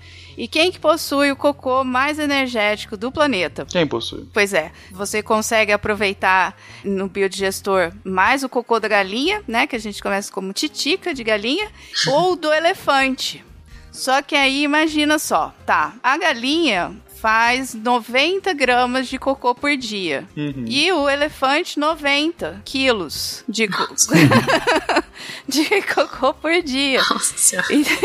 Então, assim, você tem que fazer uma análise custo-benefício, a área que você vai utilizar para fazer essa criação de elefante ou galinha. Mas a galinha, ela é mais rica aí nesses biodigestores, que são...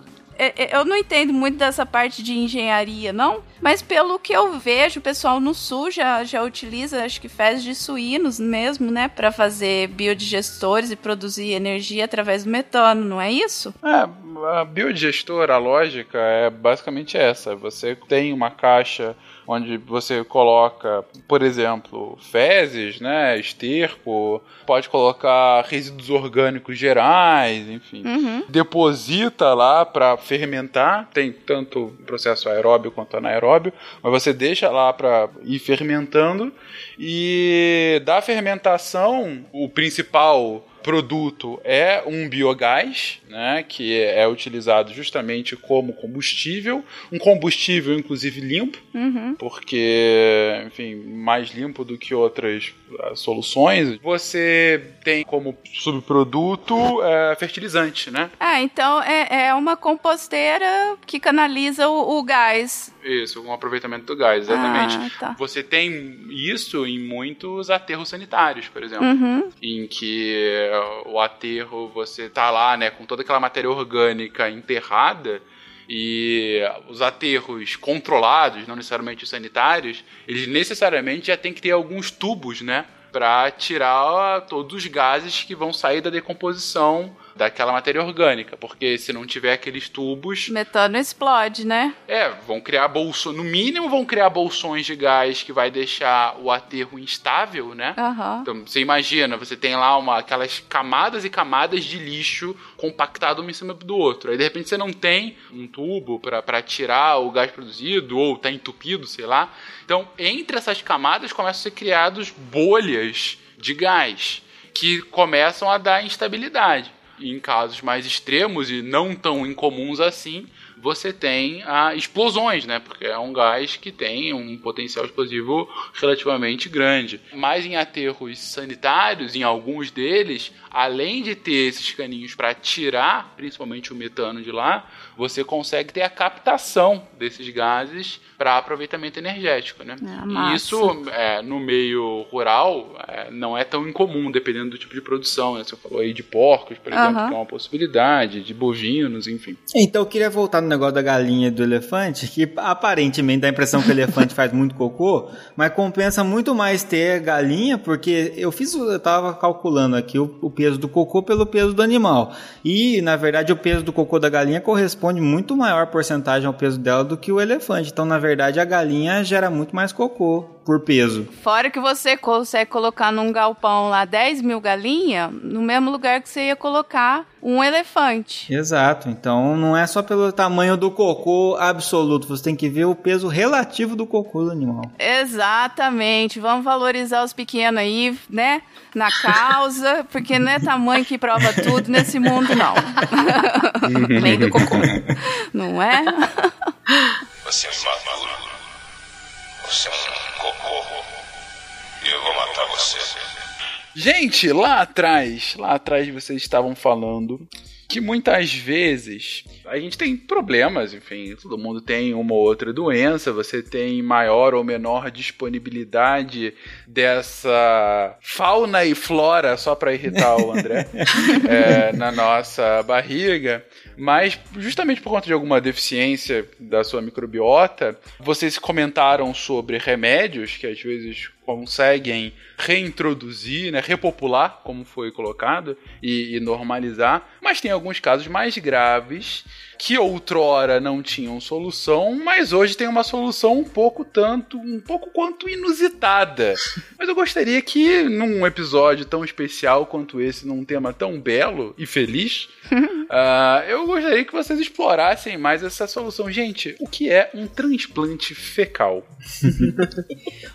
Explicando de maneira simples, Fencas, como a gente falou lá que vai repopular com o uso de um medicamento, então você tomou lá um medicamento probiótico para poder ajudar a repopular. É como se você estivesse juntando uma série de pessoas que foram, né, escaladas para repopular um lugar. Agora, o transplante de fezes é você pegar uma cidade e botar ela, transferir com tudo, né? Então a gente fala assim que, na verdade, a gente está trabalhando não só com a microbiota, tentando inserir reinserir uma determinada microbiota, mas a gente está transferindo um microbioma, na verdade. Então, um local, todo aquele conjunto, aquele equilíbrio entre várias bactérias, tudo aquilo que eu falei, que é muito difícil a gente atingir com um medicamento, que é tentar achar um equilíbrio. Mas qual será que é a melhor bactéria que a gente usa? Será que a gente usa uma combinação de bactérias diferentes, ou uma só? Qual que será que é o mais indicado? Você, na verdade, pega fezes que são saudáveis, de um indivíduo que é muito saudável na questão intestinal, e você transfere tudo aquilo de uma vez, aquela combinação toda, né? Então é o ambiente todo, é aquele ecossistema todo que está sendo transferido, né? Adorei essa transporte de cidades, cara. Fencas. Diz aí, Flavinha. Tamo aí, tá, cara? Se você precisar qualquer coisa. a sua é boa, Flavinha, então bom saber. Meu cocô é feliz, pô, cara. Vocês ficam à vontade. Vou marcar você aqui como doador de fezes pra mim, se precisar. Doador de... Mas o transplante é literalmente o que eu estou pensando mesmo, né? É uma pílula. É uma pílula? Tem outro jeito, eu tava achando que era só pílula, e pílula era pra mim aceitável. Outros jeitos, não. eu queria ouvir a versão do Malto, só pra aprender. Não, eu quero que vocês elaborem, por favor. Eu quero muito ouvir o que tu pensou. Não quero pensar em nada. O tom que tu passou a informação... Não, mas o ponto é uma pílula, enfim, ela é ingerida ou ela é colocada no ânus? Como é colocado isso? A pílula seria só o material. Você pega as fezes da pessoa super saudável lá, liofiliza, quer dizer, tira toda a água, transforma aquilo em pó, e a pessoa toma, e as bactérias estão vivas ali. É cocô em pó. Cocô em pó, e daí, óbvio, não tem cheiro, não tem nada, tá dentro de uma pílula, como se fosse tomar um remédio. É tipo leite em pó. Uhum. Agora, os outros jeitos é que eu não acho tanto assim. Na verdade tem outras formas, né? Você pode fazer por infusão no tubo digestivo, né? Você coloca, às vezes, até por sonda, né? Uhum. Era essa, Guaxa. Pelo menos você não tem que engolir no golinho, né? É sonda. Dá pra ser por sonda, dá pra ser até por colonoscopia também, pelo ânus daí, na verdade, né? Mas é menos eficaz daí. E tem nos sabores natural e milho, né? Apesar de ter todos esses métodos, de maneira geral, eles preferem a cápsulazinha, porque até por ser menos invasivo. É mais prático, né? Você prefere que... olha só, você prefere que eu ponha esta máquina em você sabe por onde, ou você quer tomar esta pílula? É. Tipo, esse Morpheus tá muito fácil. Pois é. Mas eu tava lendo sobre isso e, tipo assim, o que eles prescrevem é para que seja um doador que seja do mesmo ambiente que você. Por exemplo, se você precisar, Fencas, o doador melhor seria a Amanda, né? Que vocês dividem aí várias coisas, tem os mesmos... Isso que é casamento, cara, parabéns. É, entendeu? Casamento é isso. Vocês compartilham até a microbiota. Ei, que beleza. Imagina aquela cena bonita, assim, de você, ela bota a mão talvez assim, eu estou dentro de você, amor, agora somos um só. Tipo, doação de coração, sabe? Só que com cocô. Obrigado por isso, Gabriel. É um doador, é o chamado doador compatível nesse caso mesmo, é igual você tem para outras, né? Sim. Outras transplantes, né? Porque aí, dessa forma, como seria uma pessoa que tem o mesmo ambiente de quem tá recebendo. A mesma dieta, mesmos contatos. Né? Que come as mesmas sementes. Isso. Mesmo milho. Porque o Malta come semente, pra quem não sabe, tá, gente? Eu sei. Ele faz muito bem, ele está dentro da dieta pra salvar o planeta. Quem Olha mais pode falar isso? Hã? Os pombos, os passarinhos em geral. Ai. Mas uma coisa que eu queria falar do transplante, que vocês falaram lá que o intestino estava muito ligado com o sistema nervoso e tal, eu queria falar que ele também está muito ligado com o sistema imune, óbvio, puxando a sardinha pro meu lado, e a gente fala que o sistema imune que está no intestino é um sistema imune completamente diferente de todos os outros lugares onde ele é presente, porque todo o intestino ele tem essa microbiota e a gente não pode lutar contra ela, porque ela faz muito bem pra gente. Então você imagina que tem todo um sistema imune lá que não deixa que aquelas bactérias morram. Então, ele tá fazendo o contrário do que ele normalmente faz, que seria lutar contra as bactérias. Então, o sistema imune do intestino, ele é um sistema imune muito inibido, ele é totalmente amarrado pra ele não agir. E a hora que a gente come um dogão de um lugar meio suspeito e tal, e daí vem com alguma bactéria que você não tem na sua microbiota, não precisa nem ser alguma coisa muito patogênica, mas que não tem na sua microbiota, o seu sistema imune reconhece aquilo como sendo uma coisa estranha, realmente, porque ele está acostumado com todas aquele trilhão de bactérias que tem lá. Essa bactéria nova vem e aí o que ele faz? Ele inflama, o que normalmente ele não teria que fazer. E a hora que ele inflama, você tem a diarreia. E quando você pensa num transplante fecal, você está mexendo com as bactérias e você está mexendo com o sistema imune local. E já tem um monte de trabalho publicado que se você mexer com o sistema imune local do intestino, você consegue diminuir as chances de desenvolver alguns tipos de câncer, você diminui a chance de desenvolver diabetes. Então, uma coisa que é local, que você acha que está agindo de um jeito único e simples para aquele local, tem efeitos sistêmicos violentos. Sim, e é isso que a Thaís falou sobre o próprio sistema imune e em conjunto, né, com o sistema nervoso entérico e tudo mais, proporcionar que quando existe um invasor que promove uma eliminação rápida desse invasor através da diarreia, né? É muito importante a gente ter isso em mente para ver que a diarreia, na maior parte das vezes, né, fora casos específicos, mas quando é de origem infecciosa ou tóxica, né, ela é um mecanismo de defesa muito importante em que o organismo não quer saber de absorver nada, ele quer tirar para fora o que precisa. E nesse aspecto é muito importante, assim como o vômito também, faz parte desse tipo de mecanismo também, é que a gente não recorra a cortar isso, né? Então eu quero cortar a diarreia, por exemplo. Então a orientação básica que sempre se fala, mas é sempre bom reforçar, porque existem medicamentos que são fáceis de ser adquirido e que cortam a diarreia, e às vezes as pessoas fazem uso deles de maneira incorreta, é que assim, a não ser que a gente tenha lá, saiba exatamente a causa da diarreia, que é por uma causa não infecciosa, etc., e que você possa lá cortar a diarreia, mas de modo geral você deve deixar que a diarreia aconteça e você tem que cuidar da sua reidratação e depois ali a questão dos probióticos que podem colaborar e tudo mais. Então não tem muito o que fazer, geralmente são processos autolimitados, no momento em que eliminar o que tem que eliminar, a tendência é que volte a ficar tudo bem. Se você corta essa diarreia, você faz com que o seu organismo não consiga fazer o que ele está tentando fazer, que é eliminar o organismo invasor, e ele acaba se multiplicando e piorando a infecção na região. Então você pode agravar um quadro se você cortar a diarreia. Excelente, eu já tinha ouvido essa, Bach, bom confirmar o que eu pensei que era só uma crendice. Por algum motivo que eu ainda não consegui entender, um dos pontos finais da pauta é pílulas de glitter para um cocô fashion. Por favor, elaborem. Foi a Dani. Sim. A Dani precisava dessa informação para a vida dela. Como é que é esse negócio da pílula de glitter para ter um cocô assim, né? Uhul! Cheio de glitter. Então, porque a ideia é que do mesmo jeito que você toma uma cápsula que tenha, sei lá, qualquer coisa, você vai tomar uma cápsula que tenha glitter e esse glitter vai sair nas suas fezes. Porém, contudo, todavia, apesar dessa ideia ser assim um tanto quanto divertida, ninguém fez ainda não. Não existe, infelizmente, gente, não tem cápsula de glitter para o seu cocô ficar ainda mais, né? Fica aí a dica, indústria.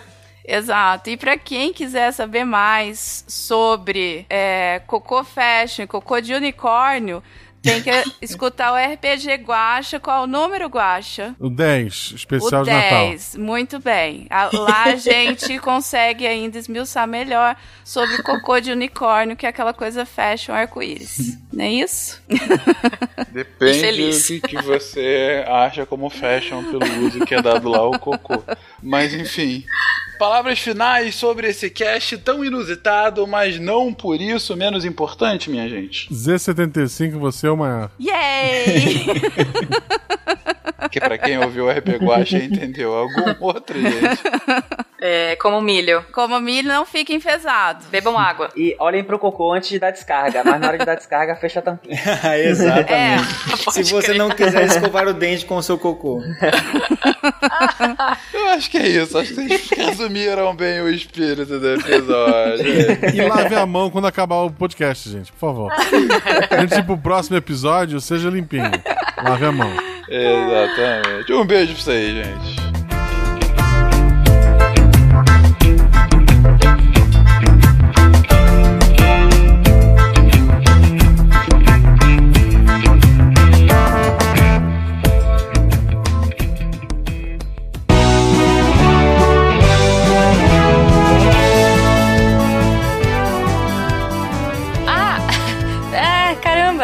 Eu não sabia que vocês vinham hoje. Putz, esse episódio foi gravado há tanto tempo. Era o cast presente da Caça ao Tesouro. Eu tava sossegada, eu não sabia que eu ia ter que dar os recadinhos. Bom, mas já que vocês estão aqui, desculpa qualquer coisa aí, fazer o quê, né? Gente, obrigada pra vocês, que são os nossos patronos. Vocês são super próximos da gente, olha aí a intimidade, né? Pô, brigadão mesmo, vocês fazem a ciência divertida. A partir de R$1 vocês já podem colaborar pelo PicPay, pelo Patreon e pelo Padrim. Cara, eu tô bem desconfortável nessa situação. Vocês podem falar com a gente. A gente tem um canal super próximo de comunicação, né? Vocês podem falar pelo contato @scicast.com.br, se for uma coisa mais fala que eu discuto, mais próxima, sim. Ou se for pra falar do episódio, esse episódio que, aliás, tá, ó... Trocadilhos idiotas, eu sei. Então você entra aqui no post desse episódio e comenta lá. Enfim, manda gifs divertidos, manda vídeo... É isso, né? Ai, caramba. Antes de vocês irem, já tá bem constrangedora a situação, eu gostaria de dizer que se preparem. Sério, se preparem, porque as próximas semanas estão muito porretas. A gente tem várias novidades boas por vir aí. Então, caramba, fiquem ligados que vocês vão adorar as próximas semanas. Acho que é isso, né, gente? Vocês quiserem ir pra lá, eu agradeço, tá? Obrigada. Até semana que vem, tá?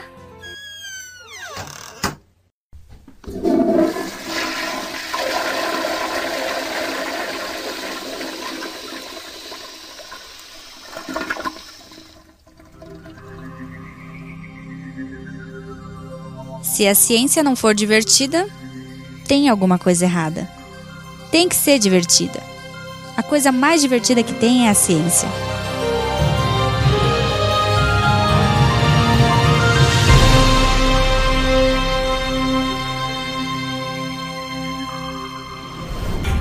Este programa foi editado por SciCast. Edições e produções de podcast.